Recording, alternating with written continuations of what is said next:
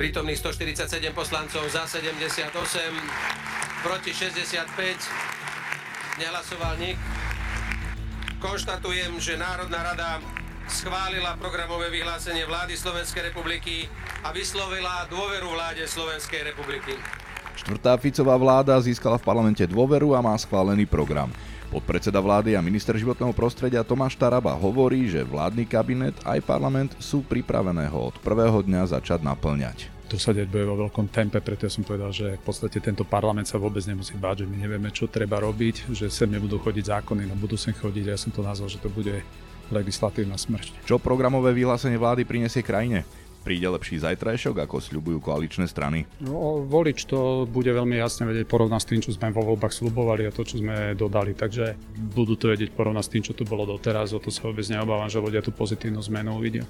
Alebo nás čaká stagnácia, či dokonca prepad v každej oblasti, ako sa obáva opozícia. A v prvom rade dúfam, že to nebudú 4 roky, lebo už po týchto prvých dňoch, keby to malo v tomto tempe pokračovať, tak tu bude absolútne rozvrátená celá spoločnosť a naozaj demokracia úplne rozdrobená na márne kúsky. Tento schválený dokument nie je dobrou správou pre občanov. Som presvedčený, že nebudú sa im žiť ani bezpečnejšie, ani pokojnejšie, ani lepšie. Počúvate podcast Denníka Pravda? Sprevádzať vás ním bude Zol Rác. Pri mikrofóne mám podpredsedu vlády a ministra životného prostredia Tomáša Tarabu. Pán Taraba, ako vy teda hodnotíte to programové vyhlásenie vlády v Kocke? Čo si myslíte, že sú jeho najväčšie pozitíva? Veľmi jasne pomenúvame, čo chceme dosiahnuť. Zámerne sme nerobili rozpočet, eh, program vyhlásenie tak, aby sme tam dávali také detaily, eh, aby potom eh, sme dopadli ako predošla vláda, ktorá ho mala plné detailov a potom konštatovali po 3,5 roku, že v podstate 90% z toho nevedeli naplniť, lebo si to navzájom nepodporili. Ne, nebol problém to, že si to navzájom nepodporili a nie je to, že to tam mali jasne explicitne dané, lebo teraz to viete aj vy takto zmerať, že vlastne nič nedodržali, lebo viete povedať, že čo tam mali a čo, čo nedodržali. No to, čo my tam máme, je napríklad za kapitolu životnom prostredí, my tam máme úplne jasné a to je v každej kapitole, my tam máme veľmi jasne pomenované ciele, ktoré chceme dosiahnuť. Eh, keď ja napríklad hovorím o tom, že, že ideme zrýchliť povolovania, eh, environmentálne povolovania, to je obrovská vec. To, že hovorím, že eh, nechceme, aby na Slovensku platili prísnejšie normy ako v celej Európskej únii, ako v Rakúsku, v Nemecku, pokiaľ ide o tieto oblasti, to je dosť veľký záväzok, ktorý je veľmi merateľný. Keď ja poviem, že sme najhorší v skladkovaní, máme teda najväčší podiel komunálneho odpadu, ktorý končí nie v nejakom eh, technickom využití alebo teda v premene do tepla, ale válame to tu po skladkách, ktoré už dávno mali byť zavreté a z toho nám robia sa priesaky do spodných vôd. To sú všetko merateľné faktory, ktoré hovoríme, keď e, rozprávame o tom, že treba konečne vymeniť 8 turbín v Gabčíkove, lebo ohrozujeme vyslovene ekonomické záujmy Slovenska a chceme to urobiť v čo najrychlejšom konaní. To sú všetko veci, ktoré tam sú popísané, pokiaľ ide iba o môj rezort. To, to máte ešte dobre, že sa môžete pochváliť vlastne svojim rezortom, že tam máte, ale potom tých ostatných to trošku viac pokulháva. Ja si myslím, že každý ten, e, ten minister e, si je vedomý toho, že ľudia čakajú jasné výsledky treba, aby sme sa chápali to, že my sme vo veľmi dynamickom prostredí a nás ľudia budú hodnotiť nie podľa programových vyhlásenia, ale podľa reálnych zákonov, ktoré na dennej báze pôjdu. Preto ja som, eh, myslím, že jediný tu vystúpil s pánom premiérom v tej rozprave. Ostatní kolegovia cieľene nevystúpili, pretože my sme si vedomi, že my túto opozíciu, ktorá tu v podstate rozložila Slovensko aj fiskálne, my ich nemáme dôvod prehovárať, nikdy ich neprehovoríme to, oni vždy budú rozprávať, že že mm, oni sú najlepšie, keď zabudli na to, čo tu narobili. Takže oni nie sú náš partner. Náš partner sú občania Slovenskej republiky, ktorí tu žijú a ktorí budú sledovať od schôdze do schôdze, aké zákony príjmame a dosadeť bude vo veľkom tempe, preto ja som povedal, že v podstate tento parlament sa vôbec nemusí báť, že my nevieme, čo treba robiť, že sem nebudú chodiť zákony, no budú sem chodiť a ja som to nazval, že to bude legislatívna smrť. No v tom programovom vyhlásení úplne jasne slúbujete to, že nechcete, aby klesla životná úroveň ľudí, chcete im doručiť všetku tú pomoc, ktorú jedna a druhá, tretia strana, s ktorou prichádza. Zároveň, ale tam je jasné pomenovanie zvyšovania daní naprieč celým spektrom v podstate e, všetkých daní. Ako sa to môže nedotknúť aj tých vašich voličov a z tých možno najchudobnejších častí Slovenska, ktorí vám dali s tou dôverou hlas, že naozaj sa budú mať lepšie? Tak e, ak ste tu počúvali, tak e, nám tu všetci predpovedali, že Slovensku vyletie teraz úrokové sádzby, pretože prichádza nová vláda. Ktorý, s bankovým odvodom. S bankovým odvodom a podobne. No a ako sa musia trápne cítiť, keď Slovensko si pred pár dňami požičala za nižšie úroky ako tá predošla vláda. Ale ešte ste ho nezaviedli. No ale oni vedia, že v programu vyhlásení to je, to znamená, že tieto veci sa zavedú. E, pozrite, my e, úplne jasne hovoríme, my musíme na troch frontoch teraz bojovať. Prvý je, my potrebujeme nakopnúť ekonomický rast. E, tu ja sa veľmi jasne aj v koalícii profilujem do polohy, že že chcem byť jedným z tých, ktorí budú presadzovať e, také zmeny zákonov, aby došlo k debirokratizácii podnikateľského prostredia, pretože dnes nie primárne dane, ale to, že sa tu nerešpektujú termíny, to, že tu sú prieťahy vo vydávaní povolení, to, že sa tu neviete domôcť e, v podstate rozhodnutí štátnych orgánov, ja to vidím na ministerstve, tam sú desiatky projektov za miliardy eur, ktoré sú v povolovacích konaniach, že 2-3 roky po termíne, len tak, len tak. To sú všetko enormné náklady a tá podnikateľská sféra už sa rozhoduje veľmi často, že neinvestuje na Slovensku, ale idú do Maďarska, do Čiech, do Rakúska, do Nemecka namiesto Slovenska preto, lebo tam majú nejakú predvídateľnosť kedy vedia nejaký projekt urobiť. Tu na to nemajú. To znamená, to, čo je naša primárna úloha teraz, urobiť by som povedal absolútne jasný vzťah aj s tými, ktorí zamestnávajú ľudí na Slovensku, pretože len bohatý štát napríklad vie aj chrániť životné prostredie. A bohatý štát znamená, aby boli bohatí ľudia, bohaté firmy. A toto je teda jedna z tých, z tých gro vecí, keď, tak ja keď hovorím, že áno, sú tu firmy, ktoré mali enormné zisky, nemusíme si ich vyberať individuálne, môžeme to urobiť aj prierezovo sektorové, na západe je úplne prirodzená progresívna daň aj pre právnické osoby, to znamená, kto má vysoké marže alebo má vysoké obraty s maržami, tak e, má úplne legitimne byť zdanený viac. Ten, ktorý má menej, tak by mal byť menej. Nie je tu dôvod teraz na paušal, ale ak by k takému niečo došlo, tak tvrdím, že musia veľmi transparentne a jasne zo strany štátu zaznieť výhody, ktoré naozaj my dodáme aj tomu podnikateľskému sektoru, aby sa mu tu oveľa jednoduchšie fungovalo, aby tu nebol vyslovene terorizovaný samými pečiatkami, povoleniami nad rámec Európskej únie. Ak sa toto nám podarí, tak myslím si, že zo Slovenska sa opäť z toho z toho kostnatého štátu stane, stane životaschopný organizmus, ktorý naozaj začne prílev investícií opäť zaznamenávať, pretože v týchto parametroch my sme enormne prepadli. Takže toto je jedna oblasť a tá druhá oblasť je naozaj udržať ten sociálny štandard pre ľudí. E, čo... To je v sami ste konštatovali, že 2 miliardy navyše máte záväzkov na budúci rok a už teraz vlastne počítate, že ako to, ako to ustojíte? T- tých záväzkov je 2 miliardy nad to, čo všetci sme mysleli, že sú záväzky. Takže my sa nezbavíme, že budúci rok, budúci rok, tak, jak to nastavila preošla vláda, by boli deficity na úrovni 9,5 miliardy 9,5 to v živote tu takýto deficit štát nemal. Takže to sú dnes odhady, ktoré z toho, ako to rýchlo rátame. E, to, čo každý občan pochopí, že, že ak budeme dávať niekde, by som povedal, že paušálne výhody aj pre ľudí, ktorí to nepotrebujú, lebo sú napríklad bohatí, napriek tomu majú nejaké úlavy, ktoré oni na to odkaze nie sú, ale v konečnom dôsledku to predstavuje rozpočte stoviek miliónov eur tak to nie je dobrá cesta. Dnes, dnes takto to bolo pri veľa parametroch nastavené, takže áno, budú nejaké skupiny obyvateľov, ktoré ale dnes my považujeme za, za dobre situované, ktoré určitý typ benefitov nemajú dôvod dostávať. To, to isté hovorila aj Odorová vláda v podstate o plošných opatreniach. Hej, len Odorová vláda napriek tomu urobila ďalších 1,5 miliardy sekeru, o ktorej nikto jej nedal ani mandát, aby to tu urobili. Odorová vláda, okrem toho, že urobila tých pár skladačiek, tak v skutočnosti to bola vláda, ktorá za krátke obdobie urobila najväčšie zárezy do verejných financií takže z tejto oblasti oni nie sú pre nás vzorom absolútne v ničom. Ale to chcem povedať, že, že áno, preto sa my pozeráme na celé to obdobie vládnutia. Každý, každý normálny človek rozumie, že my potrebujeme konsolidovať verejné financie, aby sme išli greckou cestou, lebo ak by Slovensku vyleteli úrokové miery, za ktoré si štát požičiava nad, nad určitú normálnu hodnotu, tak tam sa bavíme potom o miliardách, ktoré nás stojí iba tá, tá dlhová služba plus predražujú sa úroky podnikateľskému sektoru, hypotéky a tak ďalej. My potrebujeme tento kolto zastaviť, to je zodpovedné, je to aj sociálne, ale e, to, čo je, my potrebujeme v konečnom dôsledku, preto sme povedali, v roku 2027 ľudia budú a musia cítiť, že Slovensko je krajina, kde naozaj sa oplatí aj podnikať, kde, sa, kde sú dobré zárobky a kde naozaj do, doručíme aj tú takú elementárnu fiskálnu, fiskálnu zodpovednosť. Stále mi je to trošku v protiklade v tom, čo robíte. Že vlastne hovoríte naozaj dobre, že, že takto by to malo byť, ale potom zároveň idete zaviesť bankovú daň, ktorá zvýši tým ľuďom hypotéky, alebo zvyšujete dane, ktoré čo môžu... Máte pocit, iné... že banková daň zvyšuje?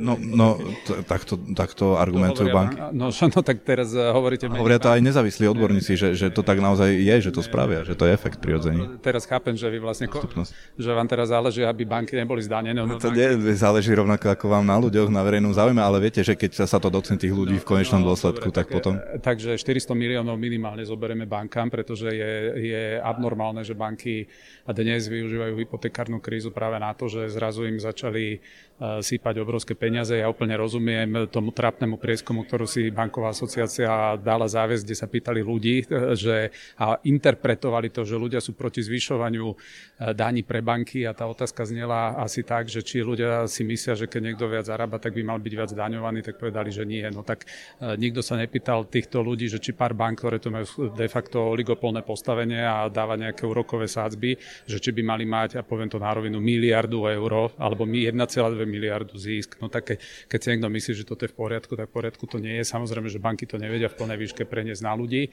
A druhá vec, e, každý vie, že existuje určitá symbióza medzi štátom a bankami, to ako to tu funguje, že na jednej strane Európska centrálna banka tlačí peniaze a dostáva sa tu do ekonomiky cez poskytovanie úverov, ktoré idú cez banky, takže to vôbec e, ja odmietam model, že pokiaľ majú oni zisky, tak zisky sú ich a keď majú straty, tak straty sú kolektívne všetkých ľudí. Takže, takže toto práve, že hovorím, áno, my banky zdaníme a zdaníme ich tak, aby sme pomohli ľuďom. Ešte sa vrátim k tomu, čo ste hovorili, čiže zjednodušene, ak, to, ak tomu správne rozumiem, vy predpokladáte, že tieto opatrenia, ktoré idete robiť, zavádzanie daní podobne, nevyženú tých úspešných, tie úspešné firmy do zahraničia, lebo im ponúknete napríklad debyrokratizáciu? No tak e, neviem, kde banky sú odísť. E, banky, bankám sa tu enormne dobre darí na Slovensku.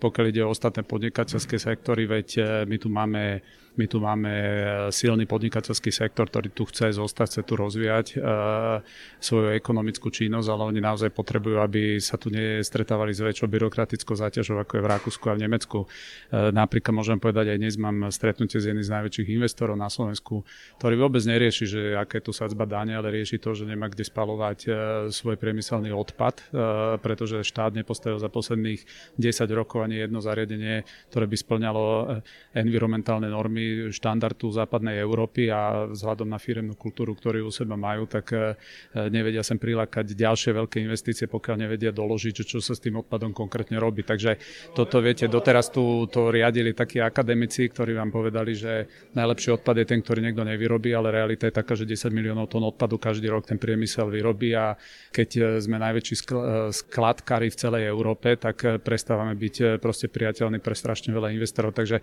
toto sú všetko veci, ktoré ktoré keď uh, kto sa v tom hýbe, tak chápe, čo treba na Slovensku okamžite uh, robiť a na to, aby sme to, tú zamestnanosť tu udržali, aby tu prišli nové investície a tu žiaden problém nie sú len teraz banky, tu je práve, že ideme podať pomocnú ruku práve tomu, aby to, čo sa tu 10 rokov stálo a nič nedialo, aby sa to veľmi rýchlo začalo hýbať. A v tomto program vyhlásenie úplne konkrétne a jasné. Posledná vec trošku z iného súdka ako ekonomického, ľudské práva a vôbec akoby, ako vyzerá tá spoločnosť aj Peter Pellegrini spomínal, že to programové vyhlásenie vlády podľa neho nás posúva bližšie k západnej vyspelej Európe a tak ďalej.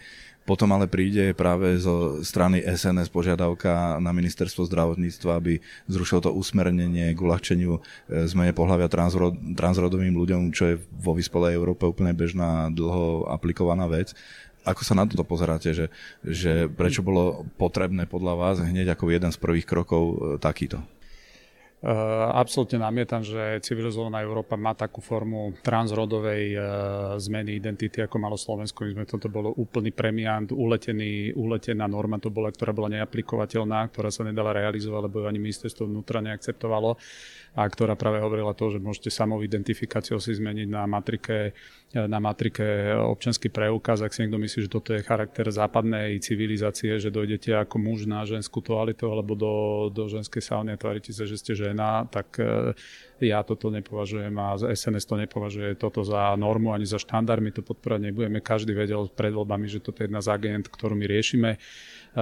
To, čo sme my len povedali, že toto, čo je neaplikovateľné a čo je absolútne v Európskej únie neporovnateľné, lebo toto je odmietnuté v Británii a v iných štátoch v takéto benevolentnej podobe, tak ministerstvo zdravotníctva normálne zriadi komisiu, kde ale nebudú iba ľudia z jedného spektra, ale kde budú proste z celej e, spoločnosti o tom môcť komunikovať, že teda v aké podobe tieto veci majú byť, ale toto, čo bolo, bolo úplne začiarov a to není nič o tom, že my sme spiatočnícky práve, že ja toto považujem za normálny štandard a keď sa opýtate každého človeka na ulici, že či je, že či vie kto, ako, aké sú atributy muža a ženy, tak to vám poviem ale dieťa.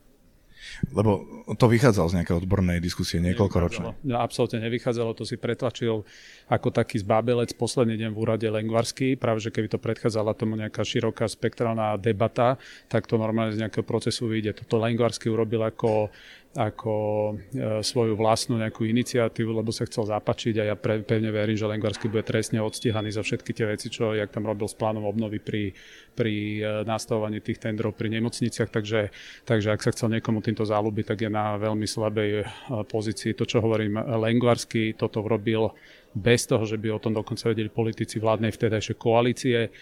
Urobil to úplne ako svoj vlastné rozhodnutie a práve preto to dávame do štandardu takého, ako by to malo byť, že nech sa páči, tu si všetci sadnite, prediskutujte to a dajte z toho nejaký výstup, ale nie, Lengvarsky tento zohľadnil iba pár progresívno-liberálnych zamestnancov, ktorí tam má na jednej sekcii ministerstvo zdravotníctva.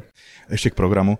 Ako máme teda, alebo ako budeme vedieť, že či ste teda splnili ten program po tých 4 rokoch? Podľa akých ukazovateľov podľa vás zistíme, že dobre, tak vlastne splnili to, čo si tam napísali, pretože ako ste aj začali sám, že nie je to tam úplne všetko jasne definované. No, volič to bude veľmi jasne vedieť porovnať s tým, čo sme vo voľbách slubovali a to, čo sme dodali. Takže politika sa nerobí v programu vyhlásení, politika sa robí robí v každodenných príjmaní zákonov a ľudia budú veľmi dobre vidieť, že či sa podnikateľ lepšie podnikať, či ľudia majú ľahšie e, získateľné zamestnanie, lepšie zárobky, že či na Slovensku je stabilita. To všetko ľudia budú vedieť, môžeme to kľudne nechať na nich a pokiaľ ide o podľa mňa mainstreamové médiá, tak tie my nikdy nepresvedčíme ani opozícia, ktorá ešte raz hovorím, nám tu nechala 9,5 miliardovú sekeru, takže od nich by sme boli veľmi radi, keby nás ani v tomto nepoučovali. Takže my vieme, komu sa máme politicky spovedať, to sú naši voliči a pokiaľ ide o to, každý občan bude na dennej báze vidieť, či sa mu lepšie žije alebo nie.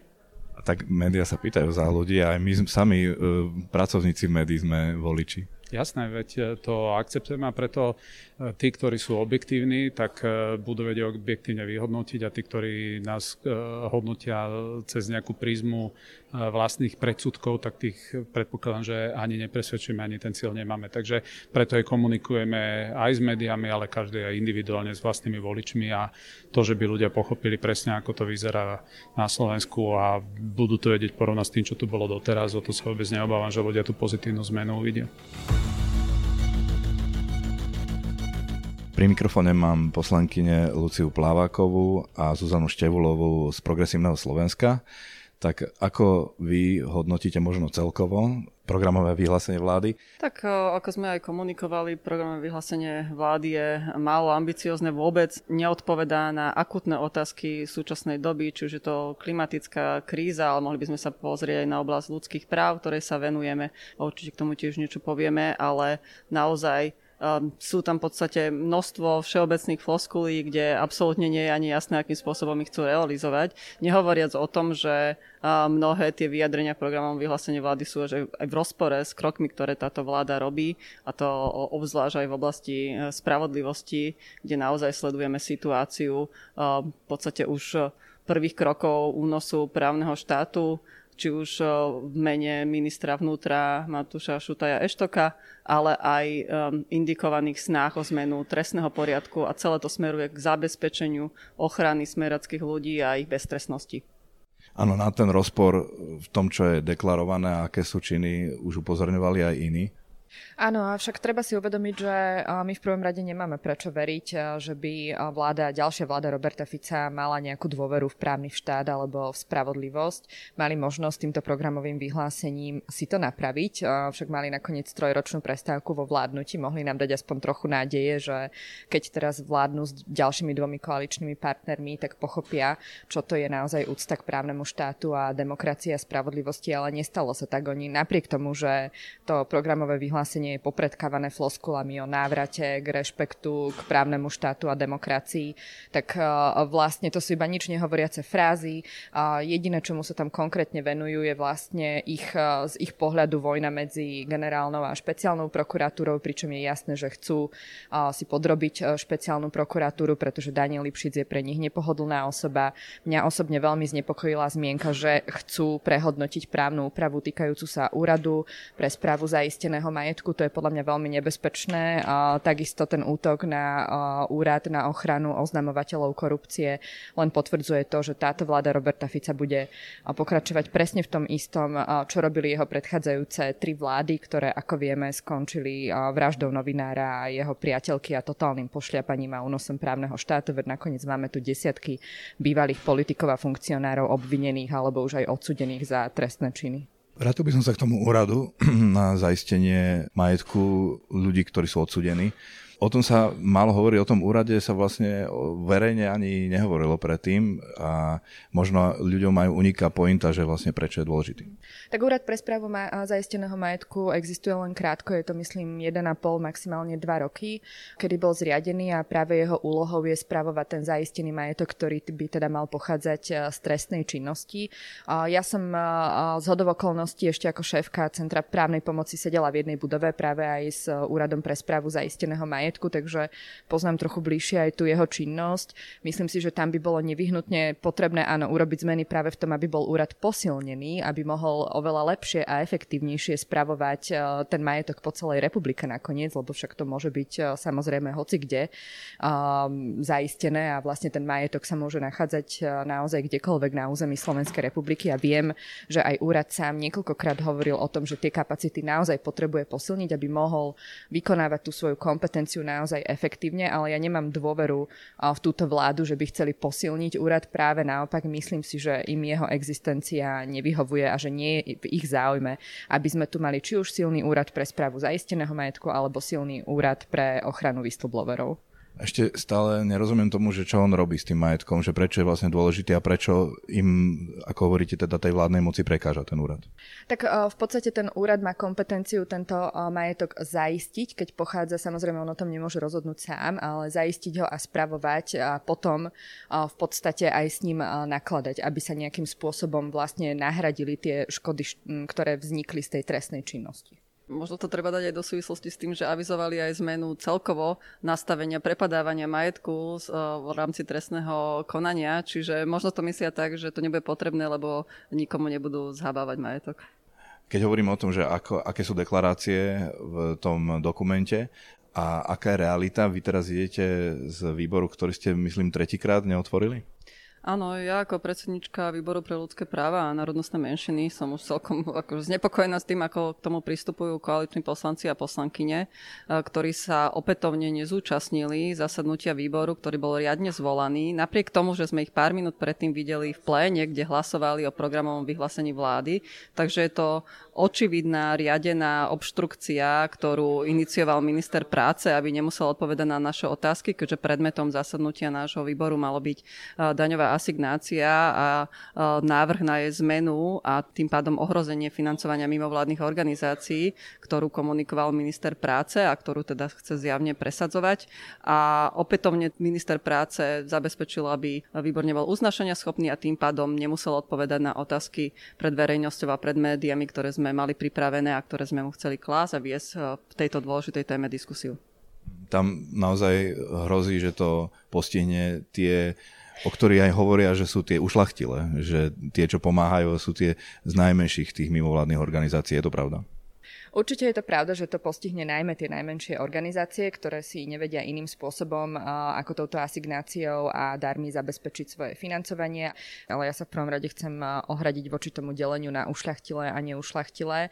Občiansky sektor a celkovo občianská spoločnosť, my, občania a občianky tejto krajiny, máme právo sa angažovať akýmkoľvek spôsobom uznáme za vhodné. To znamená, že takisto môžeme ako rodičia sa angažovať, založiť si občianske združenie, ktoré napríklad zbiera peniaze na naše chore dieťa alebo rodičov alebo na školské ihrisko, čokoľvek. To je rovnako záslužná činnosť, ako je záslužná činnosť iných občianských organizácií, ktoré sledujú prácu nás, verejných činiteľov a činiteľiek organizácií štátu, kohokoľvek, kto je platený z verejných financií. Čiže oboje alebo všetky činnosti, lebo ich viac, je rovnako záslužné. A toto delenie vlastne tých mimovládnych organizácií na záslužné a verejnoprospešné a tie, ktoré sú neprospešné, v podstate jeho cieľom je vytvoriť eh, vo verejnosti obraz eh, ďalšieho verejného nepriateľa, čo potom znova len Ficovi slúži na to, aby eh, vlastne ostrakizoval tieto organizácie, aby znižoval vo verejnosti váhu tej ich kritiky, ktorá by sa ho potom samozrejme nedotkla. Keď sa rozprávame o ľudských právach, v tom dokumente, v programe vlády je aj stať, kde a aj Peter Pellegrini to vyzdvihoval, tuším, vo svojom, na svojej tlačovej besede, že sa chcú približovať e, týmto vyhlásením a tým svojim programom vyspelým západným krajinám a zároveň jeho ministerka Zuzana Dolinková zruší nariadenie o uľahčení zmeny pohľavia transrodovým ľuďom, čo vo vyspelej krajine úplne bežná vec, úplne dávno. Tak ako sa na to pozeráte? Tak je to naozaj smutné, že to bol v podstate prvý krok avizovaný hneď po získaní dôvery vlády zo strany ministerky zdravotníctva a je to krok, ktorým sa práve úplne jednoznačne odkláňa od medzinárodných ľudskoprávnych záväzkov, e, ktoré Slovensko má a ktoré musí dodržiavať. A my sa určite budeme ministerky zdravotníctva na to pýtať, ako chce tieto záväzky naplniť, pretože Slovensko má povinnosť ich naplňať. A budeme ju aj interpelovať a snažiť sa dosiahnutie e, rešpektujúceho prístupu pri tranzícii pre všetky osoby, ktorých sa to týka, pretože je to naozaj veľmi dôležité. Ide o útok na jednu z najohrozenejších skupín obyvateľstva, ktoré na Slovensku žijú.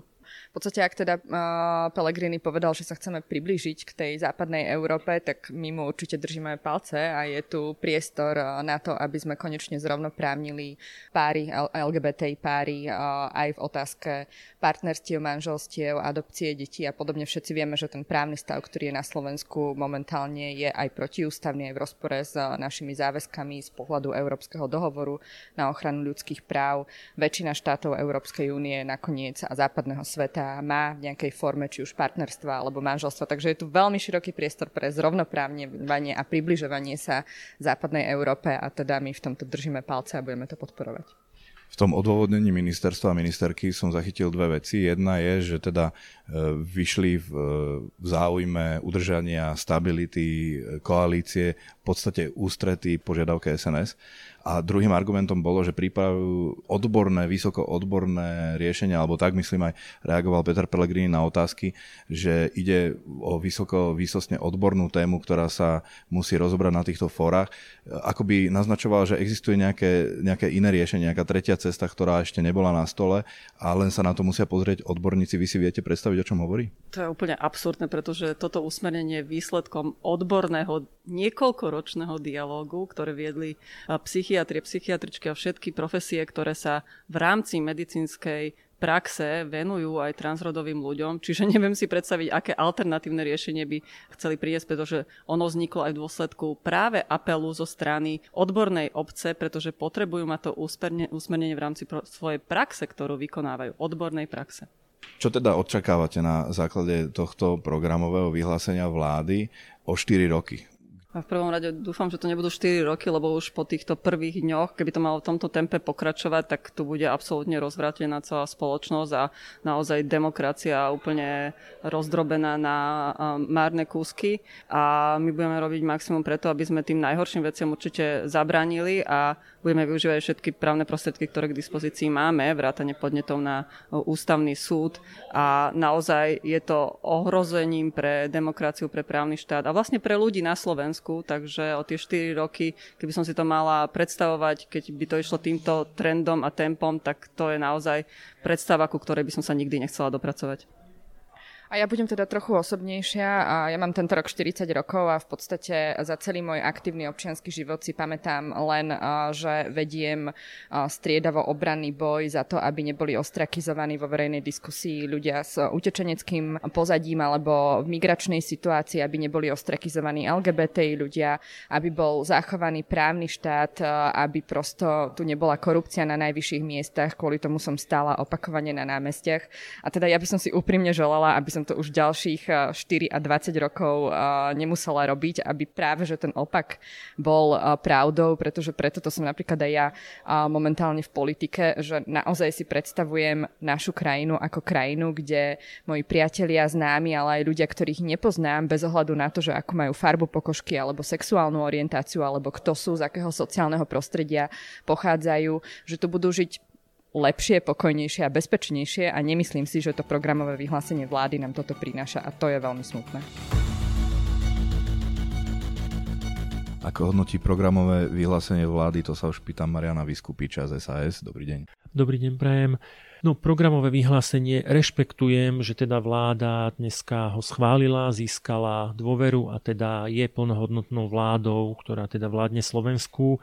Zároveň som presvedčený, že tento schválený dokument nie je dobrou správou pre občanov. Som presvedčený, že nebudú sa im žiť ani bezpečnejšie, ani pokojnejšie, ani lepšie ja v tom programu vyhlásení vidím len veľmi málo skutočne opatrení, ktoré by podporovali ekonomiku, ktoré by podporovali hospodársky rast, ktoré by vlastne zväčšovali ten dostupný koláč aj verejných financí, lebo to je jediná cesta, ako môže aj vláda doručiť svoje sluby, ale hlavne ako Slovensko môže prosperovať.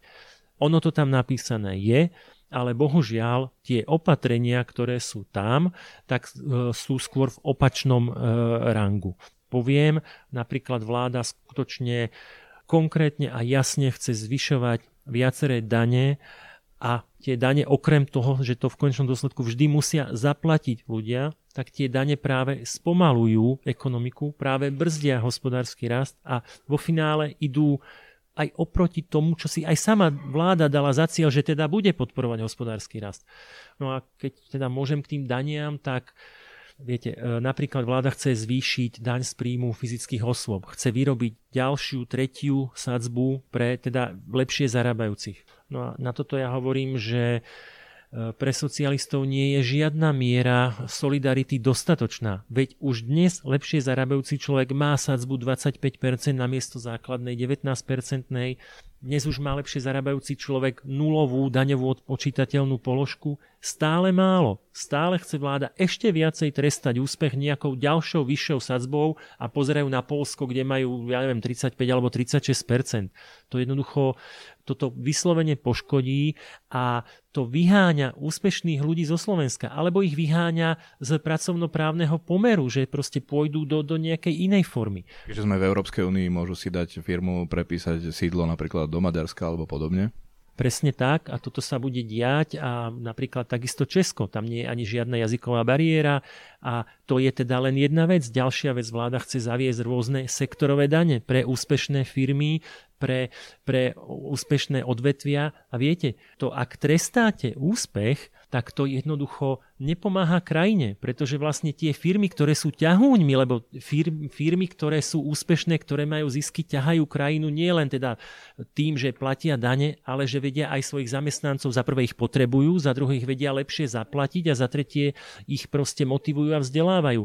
Ak my úspešné firmy budeme trestať dodatočnými daňami, škodíme ekonomike. Do toho samozrejme banková daň. Dneska pán minister Tomáš hovoril, že chcú 500 miliónov získať z bankovej dane. To je za prvé absolútne nereálna suma, ten tohtoročný zisk bank je možno 800, nech bude 900 miliónov a budúcoročný, veď on môže byť aj výrazne nižší, pretože za prvé teda ten e, sektor nehnuteľností výrazne poklesol, dnes takmer sa zastavili nové hypotéky, Zároveň už budú musieť banky samozrejme platiť aj úrokové náklady ľudí, ktorí teda majú peniaze uložené v bankách, čiže ten zámer, že vláda získa 500 miliónov z bank je podľa mňa že úplne že cestný a to sa, to sa nemôže zrealizovať.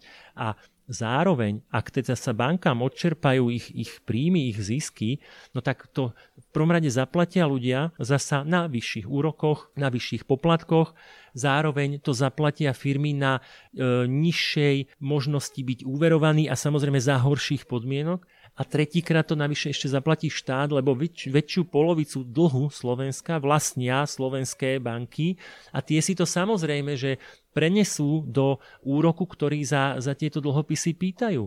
A jednoducho Slovensko tento rok sme 10,5 miliardy už teda museli sa vlastne zadlžiť.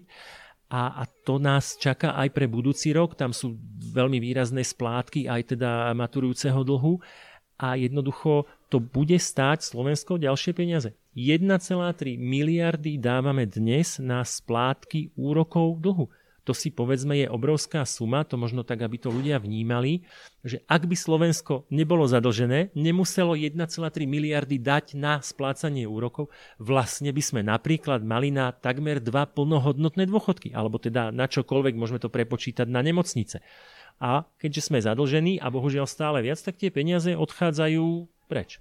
No to napríklad minister e, Tomáš Taraba e, dáva za vinu aj vašej vláde, Hegerovej a predtým Matovičovej a potom aj tej Odorovej, o ktorej hovorí, že tá zadlžila Slovensko úplne najviac.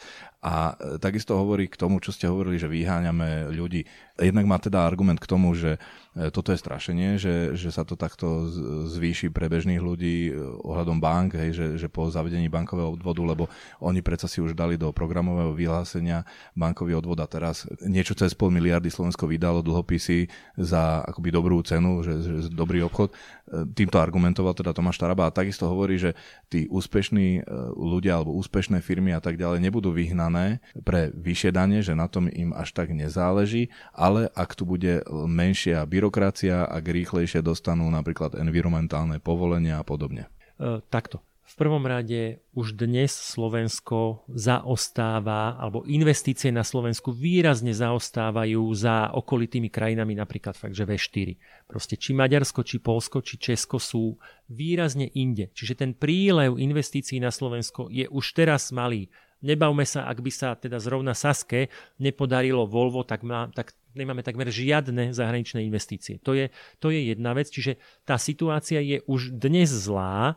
No on hovorí, že vlastne to je kvôli tomu, že je jednak nepredvídateľné prostredie a jednak veľmi prebyrokratizované, že sa tie povolenia nedáva, nedávajú na čas zo strany štátu a tak ďalej, že všetko tu vlastne trvá dlho. Takto. Je to samozrejme mix faktorov. Áno, so všetkým, čo ste povedali, sa dá súhlasiť. Aj povolenia dlho trvajú, aj ten proces je byrokratický, aj je príliš zložitý, proste jasné jasné, ale zároveň, e, zároveň viete, ak banka v Čechách, spomeniem si tie banky, banky v Čechách zarábajú, alebo sú asi 4 krát viac ziskové. Hej? Proste skutočne sú ziskovejšie výrazne. No a keď aj ten nižší zisk, lebo nebavme sa o konkrétnom čísle, bavme sa o relatívnom e, čísle, tak ak ten zisk je na Slovensku už teraz nižší, a ešte ho odčerpáte ďalšími dodatočnými nákladmi, tak jednoducho tá banka sa bude pozerať na to, že určite tu nebudem investovať viacej, veď predsa nebudem investovať v krajine, kde teda je ziskovosť nízka, hej? kor to, že všetko sú to vlastne banky zahraničné. A zároveň jednoducho budem pozerať, že či z toho trhu vôbec neodídem, keď tu nedokážem nejakú že ziskovosť robiť. A toto samozrejme je, je celý, celý balík. Hej? A v tomto prípade napríklad pri tých bankách je to skutočne takto jednoduché.